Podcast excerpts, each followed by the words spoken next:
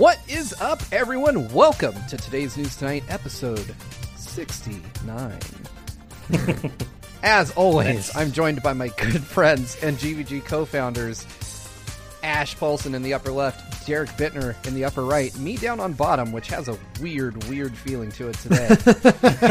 oh, man. But before This I is get getting too to a far good into start. sexual innuendo, uh, this episode of today's News Night is sponsored by our good friend and ardent supporter and fixer of my audio on occasion, Straightlaced, and his game, The Soul Device. The Soul Device is a puzzle platformer where the player can create temporary platforms by shooting projectiles onto walls at the cost of HP to explore a Metroidvania style environment. It's not a tremendously ambitious game, but Straightlace put a lot of time into its design, and now, thanks to those who have supported the game, Straightlace is happy to announce that starting April 9th, the game will become free for all to play. To thank those who supported the game, those who bought the game prior to April 9th will receive the soundtrack as well. Unfortunately, Straightlace has nothing further to offer those who bought both the game and soundtrack at this time, but it's thanks to the support of those individuals for helping cover the cost of development that Straightlace can now make this change for everyone else. Straightlace again wants to thank everyone for their support and looks forward to sharing the Soul device with everyone. Thank you all That's so awesome. much uh, for Glad to hear showing be so support to successful. Straight-Lace and for uh, su- supporting this game. It's the first game I installed on my gaming rig. I still need to finish it, but I I do enjoy what I've played. I, I love the fact that one of our patrons is also on the game development side of things. It, it's so cool to be able Yeah. to uh, see him kind of progress with his skill set. So um, April 9th, check out check out the game. You've got literally no reason left not to. So Exactly. and of course, I did just post the link uh, to both his YouTube channel and the Soul device in our live audience chat. And uh, there will also be links, of course, in the description below for you, the, those of you watching the VOD version. nice. Yeah, so Very cool. with that, man, Uh, actually, got- you know what? I just Oh. remembered. Sorry, Steve. I know we have a lot of news to get through, but I do really quickly want to show everybody a surprise. Really quickly. Oh, that's right. And Oh, yeah. yeah. So There's- my mask got the blue sample one? came in. I got the pink The one. blue one, yeah. And I love this thing. So we're one step closer to to putting these into production. Just wanted to show everybody really quick. This is what the blue GVG mask looks like. And uh, other than the straps being kind of tight, like you said, Derek, I love this thing. It- I, I can see your ears getting pulled. I feel like we gotta sh- stretch it out a little bit in order to. Yeah. I put I so I have the black one. Uh, this comes in a Mm-hmm. variety of colors: black, pink, green, blue. Um, I'm still wondering if we if we should do a rainbow logo version where the logos are actually not desaturated. But this was easier to design in a quick in, in a short Right. amount of time. Um, but uh, we'll be making those available very soon since it sounds like Ash likes his. But I keep mine in my car and I ran it through the wash and it it fixed kind of the tightness around the ears for me. Oh, okay. Oh, okay, Um, nice. And possibly yeah. one with like just uh, one big logo in the middle could also work potentially. If that's what Yeah. people might want. we're that. we're gonna launch with just uh with just two designs in the shop to begin with. Uh, the t- the Good Vibes Gaming shirt that you've seen uh, that also comes in a variety of colors, and the mask. still waiting for my sample of that. Five or six. Yeah, we're waiting for Ash to get his test fit on the uh, shirt, but once once we've got that done, everything should be a okay. Hopefully. Um, Indeed. anyway, moving moving on to the news. We've got we've got a few things to discuss, mainly uh, the summer of this year. It seems so. I'm, I'm going to go ahead and throw our first story up on screen here so we can talk about it. And that is that uh, the ESA has announced, and I, I don't know. the The article says that they've U-turned on a proposal to put some content behind a paywall. Um, I don't necessarily think that that is accurate because the ESA themselves are saying no, we're we're not we're not walling off any parts of digital E3 as it is.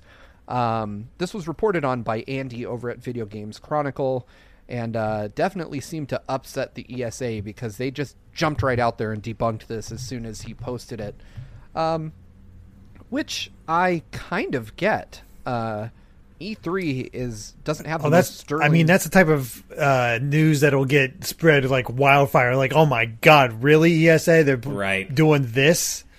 So they Yeah. needed to jump on it right away. Yeah, and kind of get that positive PR out there, and and it may be that we can take them at their word, and that every part of, of the E3 2021 online experience is going to be free for everybody. But this doesn't necessarily preclude them from later on announcing closer to the show, hey, certain content's going to be behind a paywall. We don't know for sure that they're not going to do that, I guess. I can't imagine them doing that. Yeah, I, I'm sure they need the funds, but who would pay for that and who would want to be behind the paywall? The whole point is to get that information out there. Mm-hmm. It just seems like even if it was considered, it was a, just a dumb idea that maybe got a little farther than it should have, if it sure. was planned at all. But we also know that the ESA makes a lot of dumb decisions. So I was gonna, exactly. I was gonna say a paywall would kind of uh, make sense if they were trying to replicate the setup for the physical show, because uh, as you guys both well know, but most folks in our audience probably don't uh, there are several different types of E3 badges, right? There's mm, right. Uh, there's your traditional industry badges, like the folks that actually work the show floor. They have like an it, it's called an industry badge. Uh, what the three of us usually get is called a media badge, and that lets us in into the show, you know, and, and a little bit early. You know, it, the the yeah, the benefits of that vary year to year. It feels like these days. Um, but the biggest thing is you get access to the media lounge, which has Wi-Fi and where Derek used to have to live, and we would, uh, and it would be where you'd retire to to report your stories, and they'd provide like some some basic like drinks like water, juice, tea, um, and occasionally some food that was never very good. if you if you can get there in time, at least. Yeah, that yeah, too. Media like snap those up. Those those things that not last. right, and then right. you have you you have the gamer badge. I think is what they call it, um, which is like it gets you access to the show floor, basically, right? Um, mm. But on top of that, and I didn't even know this existed until two years ago. They have the VIP badge, and that thing costs a thousand dollars. Jeez, right. and it Which basically gives you media level access, but for a price. And uh, yeah. well, kind of, sort of like it they end up uh, you, you, get access to the media or everything but the media lounge. So you get in early during the VI during the media hours, but they don't let you into the media lounge. And the only reason I know that is a friend of mine bought that badge, and I was like, "What is wrong with you? Why would you do that?" yeah, that, that, that seems like a dumb idea. Like, yeah, you get an extra hour, which might help, but there's still a lot of press there. Yeah, the I thing mean, is, yeah, if you're going to E3 without appointments, uh, you're you're stuck in hell. Like you're in lines for everything, even if you're in that mm. early hour, because the folks, I mean, the folks working the show floor also really like video games. So typically, once the booth is set up, they get in line to demo the stuff they they want to see. And so by the time the media yeah. hits the floor, there's already a line at most of the big name things, like you know the year they had Breath of the Wild, uh, Mario mm. Odyssey, like all those big games have big lines even before oh, they let yeah. people in. so. And oftentimes, at some of the smaller uh, publishers and developers, you know, the, the, lines may be smaller, but they'll let media cut into the front of the line because that's, of course, you know, who needs the highest priority in terms of what they want, who they want to play their games. So, yeah, yeah you're essentially paying a thousand bucks to go to, I guess you could call it Q three, Q three, E three, um, because it's it's it's LineCon is really what it is, and I get the allure of going to E3 if you've never been in terms of the exclusivity and the the pomp and circumstance of it all. And I, to be fair, I am talking as someone who's been to many E3s, but it's not worth a thousand bucks to wait. But yeah, the exciting part of E3 theoretically is the the conferences, and these badges never got you into the conferences. Yep, uh, that's true. Yeah. So that's I mean that when when I think E3, I think of the conferences, and then yeah, some demo opportunities there and there. But I think the like it feels like most people sort of kind of check out uh, uh check out from E3 for the main like discussion of E3 sort of plateaus once it actually starts and the, all the conferences are over because now right. there's no more announcements. It's just okay, we're seeing what is pl- how it plays now with these demos. See, my my favorite part of E3 is interviewing people. Like sitting mm. down with the people that make the games I really enjoy and getting a chance to talk to them. I think that is really cool. But again, you know, getting an E3 badge doesn't buy you that.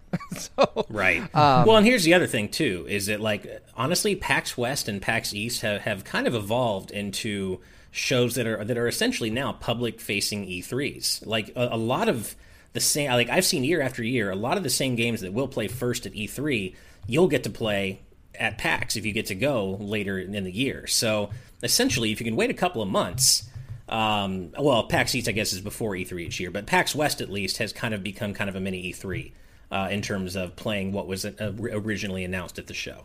The thing, the Yeah, thing I find degree. interesting is that I would really like uh, for a digital E3 to happen, but I think last year's was a mess. Like I ended up not even really tuning into it. Same thing for Same. PAX. The PAX digital. even think there was- I didn't even know there was a thing. I couldn't keep track of what the hell was supposed to be going on. It was. Yeah. Yeah, I was invited to it, and I I went, and it was just Zoom meetings, but nobody really had any idea where they were supposed to be, and uh, because it was kind of slapdash, like you didn't get your traditional emails from developers trying to set up specific meeting times. It was like, oh hey, pile into this room and we'll demo something, and I don't know. That's just not the way that I want to experience things like this. And it doesn't necessarily need to be in person, but I I mean Ubisoft last year did a great job of demoing games for me remotely. I played a lot of their upcoming lineup from this desk that I'm sitting at right now. And I wish more companies would do that. but I also get that mm-hmm. logistically people are just they're still coming to grips with how they're going to demo products when people are stuck at home and I, I don't know what the answer is, but I think that E3 going to a digital model makes sense for this year, but I truly, truly hope that we go back to physical shows in 2022 because stubborn, maybe it's just stubbornness, but it is a lot easier to process the information when you are in the mindset of I'm here to work, that's all I'm doing. I'm singularly focused on meeting with people, learning about their games and producing coverage. And I feel like when you're at home it just falls into yeah, I'm still here doing my daily routine.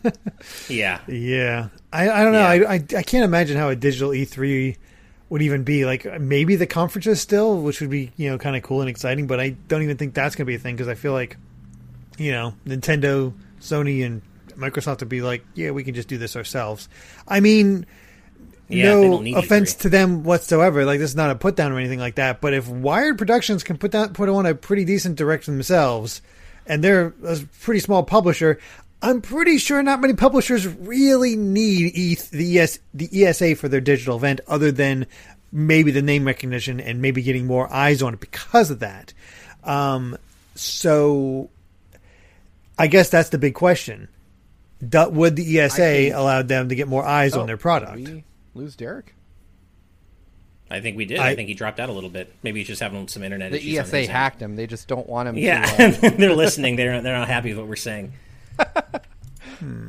uh, oh, you're Oh, back, Are you back? There you go. Oh, I am back. Yeah. Okay, I don't know what happened. So Uh, I'll I- mark that timestamp down. totally fine. I, I think that what the big what the big takeaway here is that you know I think that they are trying as a stopgap to keep E3 relevant until it can until they can do an in person show. And honestly, Right. if I were in the ESA's shoes, I'd probably be like, "Hey, screw it, we're delaying E3 to December this year, if they can." I know that that's a, that's probably a bigger ask because you're relying on lots of publishers to have stuff to show. Um, Yeah, you're also relying on the LACC's availability. Essentially, you're kind of at the mercy too. of. Yeah, But I don't know. I, I, I think that there's this is not going to be a big thing to report. I think we're going to see that E3 is diminished again this year, and people Yeah. are I mean- really going to have a lot to say about this show. But There's a lot of talk wrong. about the whole Summer Games Fest, and I couldn't tell you one thing that came out of the Summer Games Summer Games Fest. yeah, yeah. Which, speaking of that, uh, Jenny G in the chat just said Geoff Keighley would be so pissed if they delayed E3 to December, right? Because that would con- conflict right with the uh, Game Awards. Oh God. Um, yeah, so it, it, it's definitely true that E3 needs the big publishers more than the big publishers need E3, and it'll be uh, interesting to see how E3 comes back and what capacity they, they come back next year. If they come back, come back in force, or if it's it's a diminished in-person show. Uh, you know, it's been, of course, well documented on my end how I, I kind of still don't really like the ESA for the whole doxing thing, but it's been you know longer since then, and I'm willing to willing to let them turn over a new leaf if they show that they're able to do so. So you know, Also, can't also apparently, forever, right? according to Fangs the Wolf and Rob Ironman X, uh, Tony Hawk's Pro Skater One and Two and Crash Four were part of the Summer Games Fest. We got that at least. We got that. okay, there you go. yeah. But the problem is the format in which they presented the Summer Games Fest made it so hard to keep track of what the hell it even was. Yeah, I, I honestly thought it was just like Activision, like okay, they're out. Here's the reveal. Not really any part of any kind of show or something to that degree. I don't know. There's It just, didn't something about it that's not as interesting having these these events be online. And, and like you, Steve, I got invited to the PAX Online thing for PAX West last year, and I bothered not even going or, or, or taking the invitation because I had heard from others that it was already just starting off as a shit show. And I was just like, well, It really was. What's the point? Yeah. Hmm. All right, so well, we could see. talk a lot about E3 and its future or lack thereof. Uh, but let's talk about something that we know is coming in the future, another digital event, if you will. And that is that Super Smash Bros. Ultimate is going to have a Monster Hunter Spirit event, which will add Magnamalo, uh, Palico, and the Palamute. So, uh, you know, for those of you that don't speak Monster Hunter out there, uh, that is a giant dragon uh, and your and your partner characters, both the cat and dog, that you can ride in the game. Uh, these were announced via the official uh, Japanese Smash Brothers Ultimate account, or Smash Brothers Special, as they call it over there. It might already be out because Mega Conrad says they already got them. Oh, They are right, out. well, Spirits. The event started at 11 p.m. last night, I believe. So technically, still on April 1st for those of us in um, you know the Pacific Standard Time area. But uh, yeah, so it, did- it did start last night very late, and uh, I need to go in and get those because I want to keep my spirit collection at 100%. I am one of those crazy people who How does d- have every spirit. So do you have the? Oh, do you have? Wait, you used me and Steve to get your Contra and uh, Persona spirits. Oh, 100%. Oh, I'm not saying I got them all 100%. Uh, I was gonna say, there's like I don't think of- you yeah. have those. So Yeah. you freaking And, and if I didn't have them, I wouldn't have bought the games just for that. Of course, I just would have waited till they they entered the usual, the regular spirit Right. rotation. A couple of updates down the road. Oh man, you could use my account. I have Monster Hunter. get get your spirits.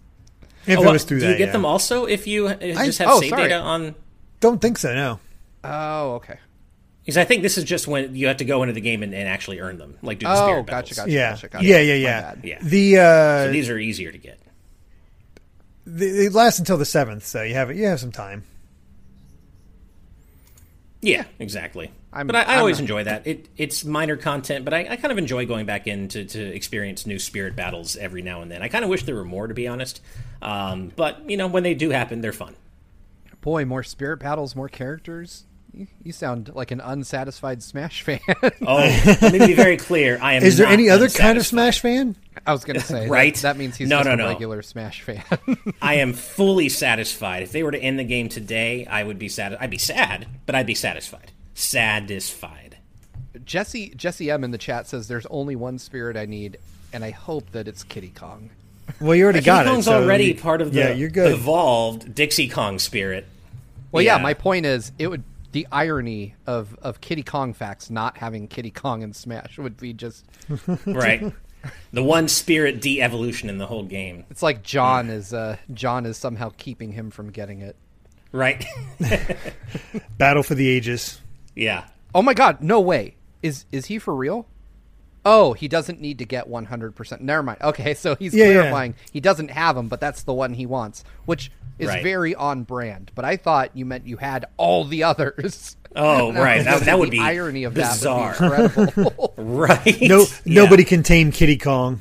Yeah, that is that is uh, that is definitely fitting. I I understand now, but uh, I'm, Yeah. I'm not gonna lie. I love you, Jesse, but I secretly kind of want this to be like your white whale that you get every spirit somehow, but Kiddy Kong just eludes you. right, Your life's life's work. right. And Jesse also said, "Hey, now don't be rude, Ash. I, I, you're right. I'm sorry, but I can't help but get my little Kiddy Kong digs in where I can because I'm kind of known for that. So I have to. I think have it's more keep John's known, known for that. It- It's on brand Yeah. for you. Exactly, exactly. All right. I, I don't know how to transition to this other than than having a big I told you so, but I'm going to throw our next story up on screen. And uh, this comes from Cartridge Games on Twitter. and it, the tweet says it all. In Japan, Balan Wonderworld debuted at just under 2,100 copies, completely missing the top 30 in its first week at retail. Did oh. anyone really expect this to sell well, though? Like, if, if No, anyone but- did, I want to talk to those people because I'm curious as to their rationale. for this thinking bad that way. though. yeah, I'm Yeah, I think that the demo, honestly, and I said it before, I think the demo really, really hurt this. Oh game. yeah, that demo definitely was a did. I bad think a lot idea. of people who might have otherwise bought it yeah, I think a lot of people who might have otherwise purchased the game played the demo and were, like me. I, I really would have bought this Right. game. Right. And then I I, was was, the in- demo I and was like, intrigued. this sucks. Yeah, I, I would have bought it too, and then and, and then you know ven- essentially was like, okay, well, I'll still maybe play this, but I'm waiting until like it goes down to ten dollars. Fortunately for for all of you uh, watching, I uh, we Square Enix did come through with a review copy, so I will be reviewing it and uh, bringing you the details on how How the how game is it so is. far, Ash? Does it live up to your How Saturn era thing that you were hopeful for? This game work. right, right, yeah, yeah. We'll see. We'll see. I, I'm I'm looking forward to, in a weird way, I'm looking forward to, to the weirdness and the and the jank. We'll we'll see how it goes, but I know it's going to be a mess. Yeah, I feel I feel like Derek's internet today is powered by I by Balan don't- Wonderworld's. By Balan, yeah, ba- Balan himself is powering Derek's internet today. He, I, I delivered these Discord packets for you, but I'm too busy dancing like a creep. Right. Just- I just like I really can't re- believe that they, in good faith, released that demo thinking it was going to attract more people to the game or keep hype up, bring in new customers. I just did they not play it before they released it? I just don't get it. How did that happen? I, I I do wonder. I have no idea. Like I said, I always smirk when I think about the fact that every bad game had a team of people behind it, and one person at the top who was like, "Ship it." Yeah. it's it's ready to go. It won't get better than this. Right, and and Like- you know, to be fair, like you know, it, it's easy to dunk on on Balan, and you know, it's certainly a mess, but we don't delight in, in it being bad. You know, nobody sets out to make a bad game, and there are you know presumably tens of people who you know maybe even over hundred. Who knows how big the dev team on this uh, game was? But you know, there are lots of people who put a lot of time of their lives into this game, and, and nobody tries to go out and make a bad game. So, as funny as this whole thing is, I do feel bad for the dev team, right? And and I mean the people under, you know, Naoto Ohshima and and Yuji Naka. You know, like I'm talking about the devs in the trenches. I feel bad for them. Well, I think that's the question. Big question It's- here. D- does Yuji Naka have a career after this? Oh man, Because who trusts him? He, I- I think Yuji Naka's gonna be. I think Yuji Naka's gonna be okay. I think that.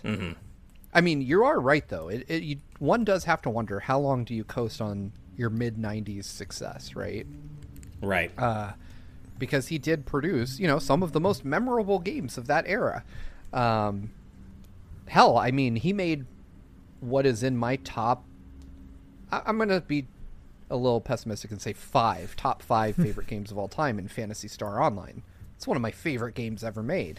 Um, The original Phantasy Star he programmed, and I think. I think what people forget is that Yuji Naka is an incredibly talented programmer who somehow became the face of a major franchise because he mm. didn't mm-hmm. design Sonic. He didn't. He he programmed it, mm-hmm. and that is a far cry from being you know Shigeru Miyamoto or Eiji Aonuma even or Hideo Right. Kojima. As loath as I am to to give that man credit for anything because he definitely doesn't need it. It's kind of a different version of the situation surrounding Keiji Inafune, right? Like he's he's more of a businessman than he is an actual developer. Yet he some you know he all he did become the face of the Mega Man franchise, even though he's not the character's actual creator. And so that kind of blew up in his face and a lot of fans' faces when Mighty Number Nine happened. So it's a bit similar to that story. It's just kind of from a different angle. Yeah. Yeah, exactly. And I think I think it should be a lesson in uh, basking in the limelight and then letting that go to your head. Uh, because I think Yeah. Naka Naka could probably still do amazing stuff if he just stuck to what he is best at. Um, which I think is letting someone else design a game and just being the technical person that that pulls that together into something incredible. I think that when he is tasked with directing, uh, he definitely doesn't do nearly as well. I think he needs someone to kind of rein him in and give him a direction to work in. Um, Agreed. And hopefully we see like that. it. Hopefully we see him paired with an incredibly talented director where his god tier programming knowledge can can uh, help pull off something amazing. I mean, you know, I I I can't help but think of like uh, you know, I would love to see him with hell Aonuma or Miyamoto telling him what to do. you know, I think that Yeah. he he would be right at home at Nintendo as long as they didn't let him punch above his weight. And I Right. think that Nintendo is one of the few places on earth that has talent of high enough of a caliber to be able to tell Yuji Naka, like, yeah, sit down. You know, the, Uh-huh. the big boys are talking. We'll we'll, we'll handle this part, What the heck does he do at Square I at this be- point? dude. I But- I don't know. Yeah. Yeah. I feel Oh man. like Balan Oh, go ahead. Wonderworld was was a one shot kind of deal, and and he'll be lucky if they let him helm another project, or if he's Yeah. even there long enough to do that. Yeah, I, I, I really would be. You know, speaking to that point, I whether they let him do something like this again or not, I would be really curious to ultimately know how much uh, money Balan Wonderworld makes at retail. Uh, you know, against its development costs. I really want to know how much this game cost to make. Because you know one of the things you can say about it is that the full motion videos, as weird as they are, they're well produced. They're beautiful to look at. Like the the, the production values are way up there for those videos. So you know, and, and, and FMVs aren't cheap to make and animate. So I, I just really would love to know how much this game cost to make. I, I me too. I, I bet it's higher budget than most people think. Although I Yeah, do want to, I I, do so want to too. point out one thing because we were talking about where where Yuji Naka's career goes, and I do have my dream scenario, and that is that he just goes back to Sega and starts working on Sonic games. Like, could you imagine the hype if Sonic Oh, yeah. Team got put back together with Naka in it? I mean, That would be hell, I crazy. know mean, after after Wonderworld, I don't know if it'd be hyped or for not, or me. just like, oh god, That's poor Sonic just can't catch a break. Put him. yeah, there's there's Yeah. It, it would either be the best or the worst thing that ever happened to Sonic, but I, I'll give him the Yeah. benefit of the doubt. If it was a Mania style game, he really didn't miss with 2D Sonic. So mm. I would Right. I would be happy to have him and Christian Whitehead working together to make a Mania 2. Right. I, I just be want a. Mania 2 though. If, if it was developed guess, by yeah, the of. Hamburglar, I'd still buy it. Yeah, right. um, it, Juan brings up a good point in the chat, a- asking why does it cost sixty dollars? And and I, I don't like to get too deep into discussions about you know a game's relative value because value means so many different things to so many different people. But I do think that this the sixty dollar price point for this game was a mistake. I think they could have at least eked out a few more sales at a forty dollar price point. I mean, hell, Sonic Forces was forty bucks when it came out. I think. I mean, and that's heck, Sonic. uh, so Sonic and All Stars Racing Transformed was forty dollars when, when it came out. especially for an unproven IP and and with such a bad demo. The sixty dollar price point was just one one of the many death knells for this game. Yeah, I agree. Any anyway, we we do have kind of a well, uh, it's it's tangential at best. But before we move to these new, pe- I have two pieces of breaking news for us today. Ooh, Ooh. Uh, first off, uh, Humble JoJo has edited their pledge from one dollar to five, bringing them into our live audience tier. So I don't know if you're in the show today, Humble JoJo. That's just the name I have for you on Patreon. Uh, thank you so much for your generosity. We hope to see you here Thank you. live for TNT whenever you can make it. And uh, secondly, yes. We have uh, DJ Jersik joining the uh, producer tier, upping their pledge Nice. from five dollars to ten. So uh, I don't know if you're in the audience either, DJ, but thank you so much for your contribution. You will see your name in the credits of tonight's episode. Uh, we appreciate Indeed. it so so. That's Thank awesome. you both so much for your for your generous support, and we really, really, really appreciate you. Mm-hmm. Thank you. Heck yes. All right, Mo- Absolutely. moving on. So this is kind of an interesting one. A scrapped proposal for the Topio, Tokyo Tokyo Tokyo Olympics included an appearance from Mario. Which okay, that's you know Mario has has appeared in Olympic related materials in the past, uh, but this was specifically eight bit Mario. Uh, it says that uh, when to- Tokyo set to host the Olympics, and there was a 300 page proposal, and it was shown that uh, ultimately an 8 bit Mario was supposed to have closed out the uh, the Olympics, which that would have been an interesting thing to see. As we all know, the Tokyo Olympics didn't happen, so I don't. know Yeah. that. It's a Yeah, shame because there's like a yeah. lot of cool things that they seem to have planned for it. Apparently, he was going to show up in his uh, swim trunks from uh, Odyssey, just in his 8 bit form, and there's going to be some sort of synchronized swim number going on. Uh, I, I don't know, to close out the ceremony. It looked really interesting. It, it, it feels like a, a major shame that Tokyo didn't get to do these games because there's a lot of cool things they seem to be doing with it. Yeah, it, it's it's a shame. It seems like it would have been really fun, and uh, you know, to see eight bit swimsuit Mario somehow in sync with synchronized swimmers. I don't know really what that would have looked like, and I'm having a hard time imagining it. But I know I would have enjoyed it. Yeah, I I think that.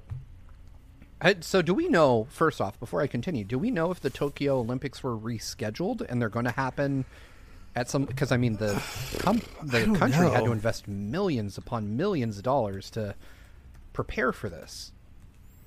Yeah, I'm not sure. I'm looking it up right now. I don't know if it's if they've been rescheduled or out and out canceled. I Uh, don't. right now. Oh no, that's 2020. Uh, Okay, On oh. Friday, Japan's Prime Minister Yoshihide Suga promised to deliver hope and courage to the world by hosting the Olympic Games despite fears that the event, scheduled to run from July 23rd to August 8th, 2021, may be Oh, nice. canceled due to the coronavirus pandemic. So, if that's if this is from apparently- AlJazeera.com. Apparently, according to the chat, uh, no overseas fans are allowed. It's only going to have a Japanese audience, which kind of kills the tourism, tourism that a lot of Olympics things bring. So, uh, yeah. Yeah, that's unfortunate. Which I guess would make sense if they scaled back their plans for a grandiose kind of, you know, they're just Yeah. it's at a high school track. They're like just run fast.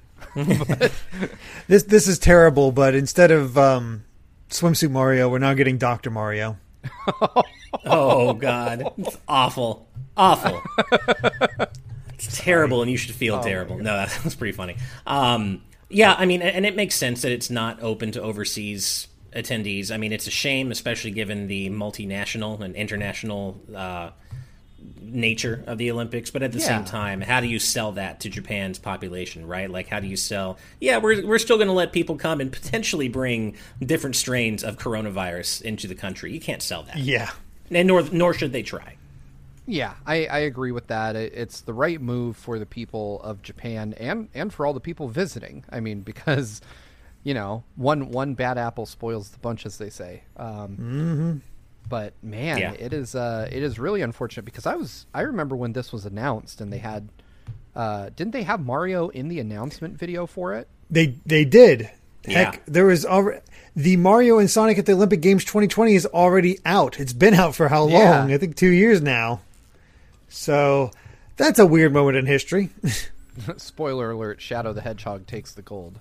Um, I already played story mode. I know how this ends. But uh, There's that damn fourth gold medal. Yeah, I, it, it's a shame. I'm glad they're still doing it. I wish that I would be able to, even though I wouldn't. I'm, I'm just going to be real. Even though I wouldn't, I, I wish I could have the option to attend.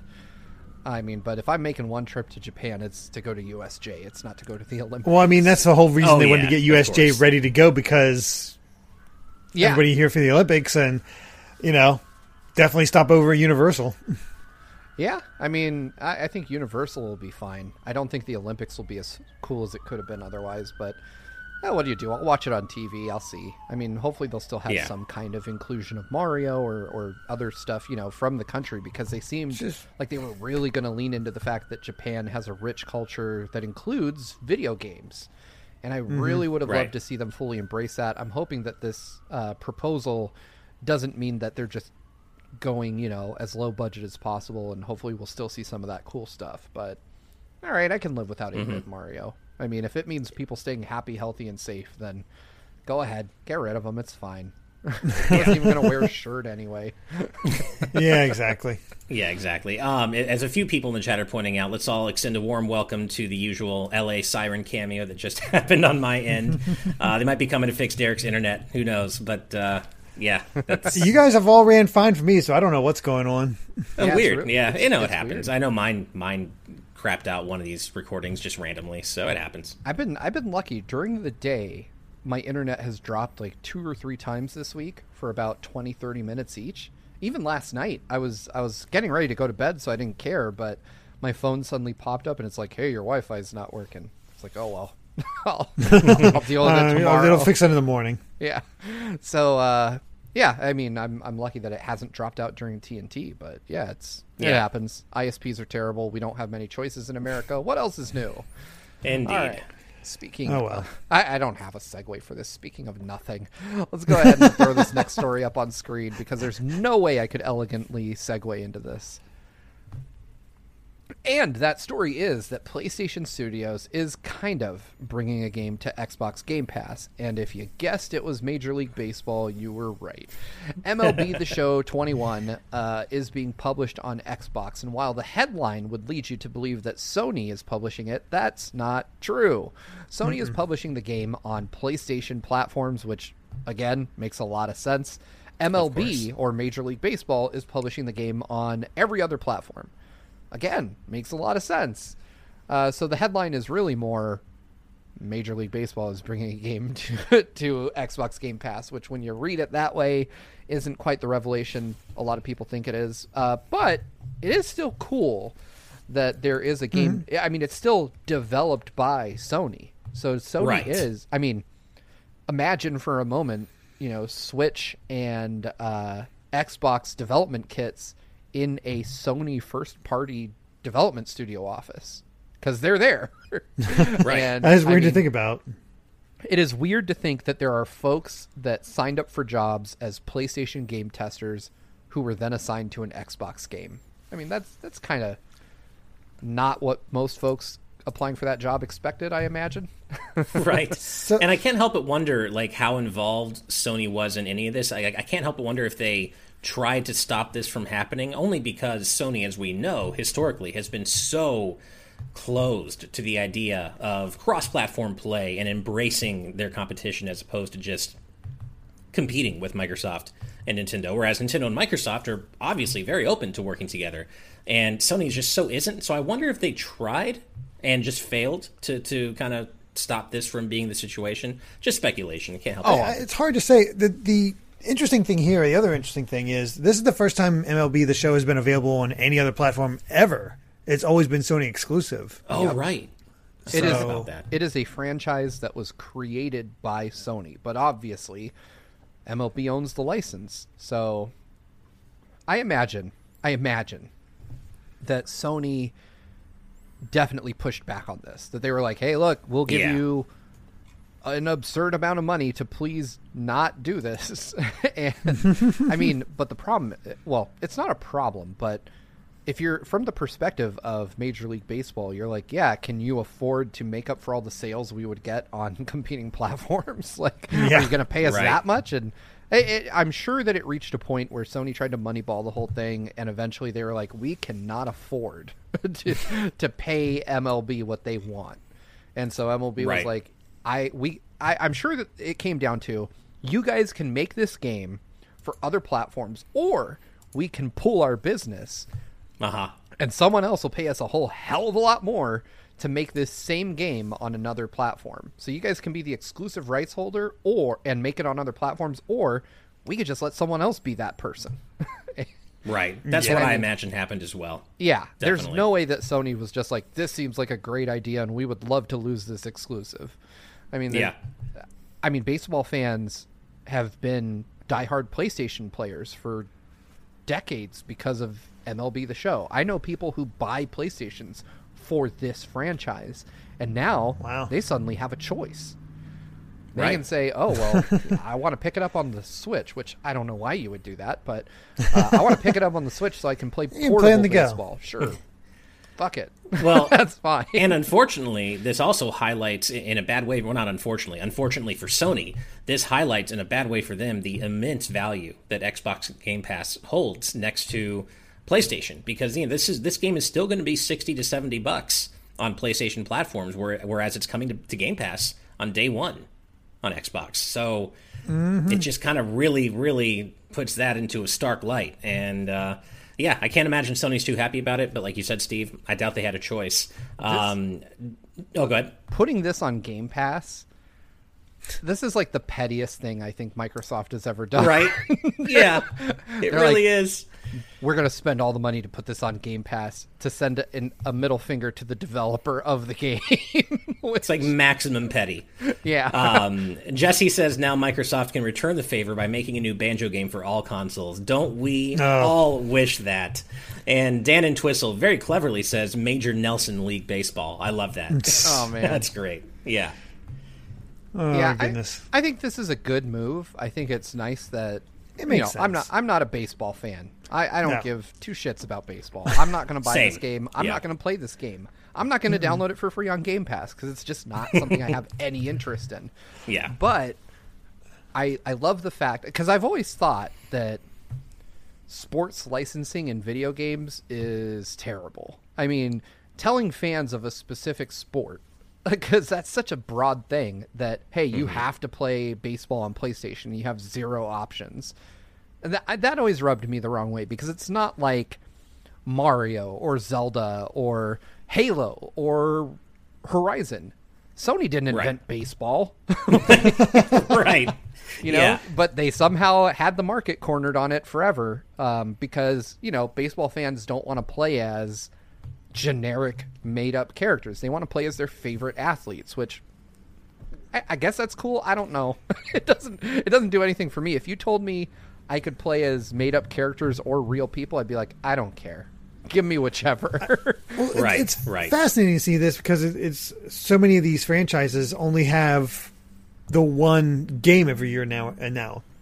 Especially because there used to be a lot more competition back in the day, and it was even though I didn't p- play any of these games or uh, ever intend to, I still read the articles in the old gaming magazines where it was Yeah. where they had their sports guys, the people that were into these sports games, specifically like with the NFL games, where they would they would compare Madden versus the 2K series, and it was always just a like a one-upsmanship there that seemed to keep both titles really on their game and continue to just really push each other forward. And then everything I've heard just through the grapevine since that point, when it was just Madden at this, uh, you know, at, in some year, uh, it seems like it's stagnated where they've barely like they've barely updated like it's roster updates and that's it.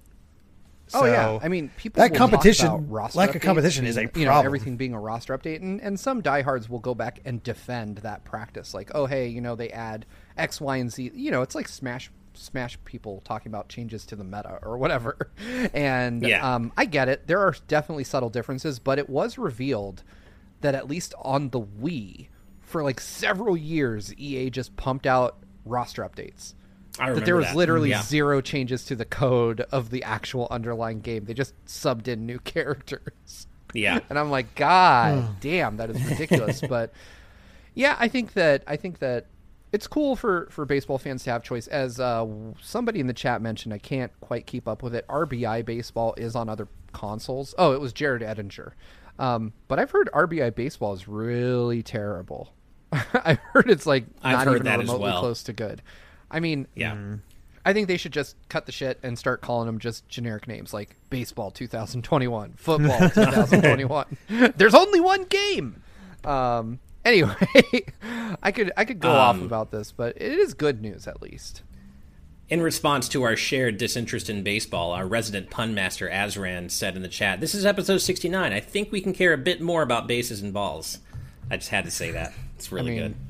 third base. I, I don't want to go anywhere with balls. Anyway, oh God. I'll, I'll leave balls alone for this episode. All right. Let's let's move on to some other decidedly good news. Uh, one one that's more interesting to the three of us, and that is that we have some details on Final Fantasy XIV for the PlayStation Five.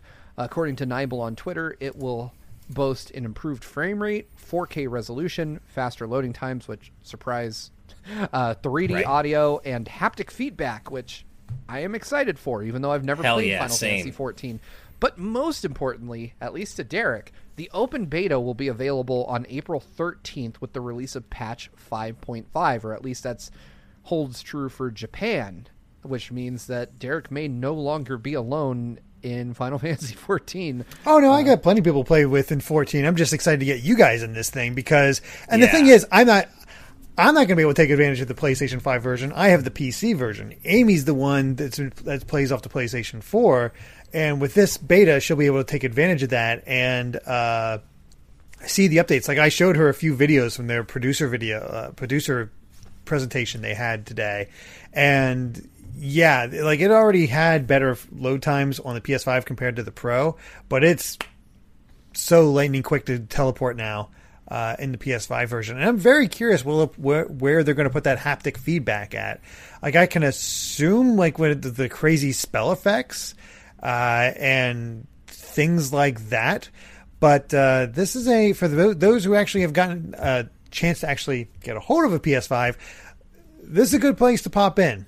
Uh, it Yeah. plays very well. The only thing I'd recommend, if you have the ability, get a keyboard hooked up to the uh, PS to your P- PlayStation, so you can talk to people if you so if you plan on that. You don't have to, Right. but it does help if you want to do that sort of thing. Does- and that way, you don't have to does- use the in-game keyboard. Does 14 not support like proximity based voice chat? Not that I've heard of. Man, been That's aware of. unfortunate. I assumed it did. That's kind of too yeah, bad. because like I know Because I that might not Maybe- have to deal with a keyboard if I can help it, but you know, if I have man, to, I have to. and to. I don't know if either of y'all have been playing multiplayer games on the PS5. But goddamn, it is so nice to have the microphone built into the controller. I thought I would hate it. I really thought I would hate it. But every Thursday, um, my friend and I get together and we play games, usually on PS5. And it's like just having someone on speakerphone. Like it's it's so Oh. convenient Oh, to not have to wear a know that. headset, not have to have a microphone, just be able to talk. And I don't have to like you know be close to the controller. I can just treat it like my phone's laying on my bed. Do you know if that works with like a group of people? Like, say one of them has a PS5, the other has a PS4 Pro. Like, does that still work? Or It does. Like- it does. okay, Yeah, nice. absolutely. Yeah. So I mean, That's for awesome. PS4 players, obviously, you know, they they have to be wearing the whole setup, but uh, you can You can still hear them. participate in cross console voice chat with just your controller. That's awesome. Yeah, it's really good. Re- real Well, quick to answer this a question from me, Juan. All these, you know, uh, features and additions and stuff just makes me so happy that I waited for the PS5 version of FF14. Not to say that it wasn't great before the PS5 version. I've only heard amazing things about the game, but as a new player who is going to jump in soon, I'm just glad that I get to experience all these PS5 benefits, and I do hope that we can maybe Square will extend extend us a couple of beta invites. Steve, I hope they do. We'll see. I mean, Yeah. it's it's an open beta, so you should be able to get in, into it. And re- and real quick, just for to answer Juan's question, even though I, th- I think the chat already answered it, but just for anybody else who's curious about this, you do not need a PS Plus subscription to do this. and then Derek, I goes love you, man. dead. no one, no one heard you. Mm. Yeah, Juan's, Juan's yeah, you question went dead went there for a second. ether. You do not need a PS Plus subscription. Are you back? oh man. I, I heard it. Uh, Just just for those of you that didn't catch it, you do not need a PS Plus subscription to play Final Fantasy 14. But just the Right. timing with which Derek's internet cut out was It was perfect. Perfect. Yeah. I hear you guys just fine. I don't know what's happening. so- You guys are not cutting out whatsoever. That's so weird. That is really, really weird. Yeah, it, it's bizarre. anyway, with that, anyway, I'm excited for you guys to fi- to check out this game. It I will say it has it can feel a little slow at time, but the more you get into it, uh, the story does ki- kind of catch on and build up and um, get interesting. So you gotta kind of have to stick with it. But I think there's Sure. enough around it that you can kind of get invested, especially have some people to play with. And once you guys are doing dungeons and whatnot, I can join in and help you out and all that stuff. So it'll, it'll be all good time. I'm looking forward to it. And we can all certainly, you know, we can we can stream our shared experiences on the channel and, and that'll be a lot of fun, I think. Actually, Yeah. speaking of, I, I posted a video on the channel, but just to have another little thing there, I will be uh, streaming Final Fantasy 14 tomorrow, or I guess when this goes live for uh, on you know for everybody else uh, today, later today, uh, to celebrate uh, Amy's birthday. She is a uh, she's become a huge fan of 14, and um, not really possible to do a birthday party in this uh, in kind of environment. So with her being Yeah. uh, such a big fan of 14 now, I'm ho- giving hosting her a birthday party in the game, and that'll start at 6 p.m. Eastern. Uh, I am also very close to the end of. Um, the main story of Realm Reborn. So basically 2.0. There's still 2.1 through 2.5 to get to before I get to the next expansion, but I do want to um but I uh, to end off the I guess, main portion of the original game, I will be streaming that as well, which uh, a lot of people are probably familiar with because uh, you need. There's a special event going on right now where you get special tomes that get unique or hard to find um, mounts and minions and stuff like that. And to get to earn enough, you have to. The best way to earn it is to run this dungeon that I'm going to be doing over and over again. Amy's been doing about once a day, and it's, it takes about 45 minutes thanks to cutscenes, which are unskippable. Wow. Well, they, Unskippable. well, wow. the reason they chose not to skip them is okay, they're not skippable, for, uh, but you know, obviously you're, you're a first time player getting into this cutscene and you want to experience the story. So Hmm. everybody else who's already played it skips the cutscene, and all of a sudden you get to the next one. They've already killed the boss Right. or skipping whatever ahead. ahead. Yeah, you, that they have they have to make it unskippable. I'm otherwise- they did that in that Yeah. Context. Other cutscenes are definitely skippable Yeah, in the game, but I- this this I one you have to. sense. But yeah, I'm I'm excited to jump into Final Fantasy 14 to find out what it's all about and to Same. uh, see how it looks and runs on PS5 because it's an older game. So I'm excited to see what type of enhancements they've This made. game was available on the PS3. Yeah, that's, That's wild. That's wild. I mean, to be fair Yeah. though, I mean Grand Theft Auto 5 is the same. it's coming out. I for guess that's PS5 true. this year, I guess, and Yeah. it started on the PS3 and Xbox 360. Who knows what's God, going I didn't I guess think about that. That's true. That is wild. when a game is successful, man, it's successful. So, Mm-hmm. These publishers aren't even hiding it anymore. They're like, yeah, just keep milking it. We'll figure something else out later. right, right. Yeah, I, I'm. I too am excited to jump in, and I'm really excited to to finally hear all this m- incredible music I've heard from the Mm-hmm. soundtrack in the context of the game. Like I, and I know some of the really really cool remixes aren't until like the later expansions. I get that, but Wait. even the base FF14 soundtrack, from what I've heard, is really good. Ash Paulson, Well- are you saying that you have engaged in music spoilers? I for 14 I did uh, For only few. because I, I well for two reasons. One, they, some of them were Theatrhythm DLC, uh, Theatrhythm Curtain Call DLC, and there's no way I wasn't going to play that. And two, most of what I've listened to are rearrangements of classic Final Fantasy themes, just because I'm so curious. Right. Um, I haven't listened to a lot of the original music in the game. And Oh, okay. And for the base game, um, all the music's done by Uematsu, and he gets one song per expansion. That's so- awesome. I love it. There is there is that, uh, and yeah, the remixes are great. I was flipping out when I started hearing uh, "Battle at the Big Bridge." Oh yeah, Nice. yeah, I bet. Nice. All right, folks. Well, with that, we have covered all of today's news. Episode 69 of TNT is in the bag. Woo!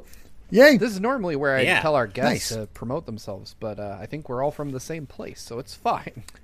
I was hoping to try. I was hoping to try to get Amy for the guest for this one since it was her birthday. Just what? It's can we hard get- with a kid. Can we get a happy birthday to Amy in the chat? Yeah, there we go. Yeah, and, and a happy birthday from all of us to Amy, just so it's it's immortalized in the episode. Happy birthday, Amy. Yeah, indeed. Happy happy birthday to a, a foundational member of the GVG crew. Because without her, Indeed. Derek would be a fucking mess. Yes, yes, I would be. I, I, I every so often I hear people like that haven't seen me in a while, uh, see my see how I am now, and like, man, how'd you lose all that weight? Tell me your secret, Amy. just Right. Yep. just Amy. All right, Yeah. folks. So before before we fully sign off, y'all know what's going to happen. We have to give a thank you to our patrons at every tier. Uh, we appreciate all of you, your generosity so much. Welcome to our new producer. Uh, welcome to our new live audience member. We appreciate you guys upping your pledges, supporting us in the way that you do. None of this would be possible without y'all. Uh, but we do have to give a special thanks to our patrons at the producer tier for helping to make this show happen. In addition, a massive thank you to our patrons at the executive producer tier and above. Y'all are the linchpin that keeps us going sometimes, trust me. And uh, I will never true. be uh, too tired to read this list of names. Those fine folks are Jared Edinger, Brandon Bovia, Rob Arman X, Dan and Twistle, Z Patty, Hyrule Hermit, Sky Blue Flames, Adam O'Sullivan, Richard Herrera, Michael Phone, Floating Mew, Aiko Carroll, Christopher, The D Pad, Vesmio, Waffle King, Nick Waterman, Kiddy Kong Facts, Angel Martinez, Vedran Hotik, Macalau, John, Joshua Hunter, Evernight Studio, Benny Yao, Shadow the Cat, Azran127, Kenrule09, Jake Pelka, Geller, Joseph Rutkin, Titus Malvolio, Charlie Bird, Lucky Wonderfish, Top Dog 23100 or 23100, Young Ben Kenobi, Charles Oz, Douglas Chomix, Andrew Medeiros, Orem M, Phantom 23, Patrick Harrison, Becca, Rocks the Cat, Fizzywig Hoyd, Flaming Highwayman, Sean Garrett, The Legend of Groose, Eddie B, Kayed, Kit Fisto, West Egg, Master Links, Sean Davis, Deaneth, Jackson Jordan, Michael McCaw, Matthew Wong, Ashish Joshi, Goron Amber, Straight Lace, Hoobie, Wolf X Blake and Moon Macarons, Kane, Captain Finlandia, 60 Minutes and 60 Seconds, The Game Orb, Dano the Artist, Synchro Lord, Brainchild, my mom. Hi, mom. Scuff196, Skull Kid Tiger, AJB Cool, Jason Uloa, Jaden Buck, Phantom Project, Wheezy Penguin, and finally Anthony Wilson Jr. Thank you so, so much. And remember that you too can become a patron over at patreon.com slash gvgaming, where you can watch today's news tonight live and get access to our exclusive post show for as little as $5 a month. Thank you all so much for watching. If you like this video, be sure to subscribe to Good Vibes Gaming for more good times like these. And until next time, good night and good vibes. Bye, everyone. Bye, everybody. Have a great weekend. Hell yeah.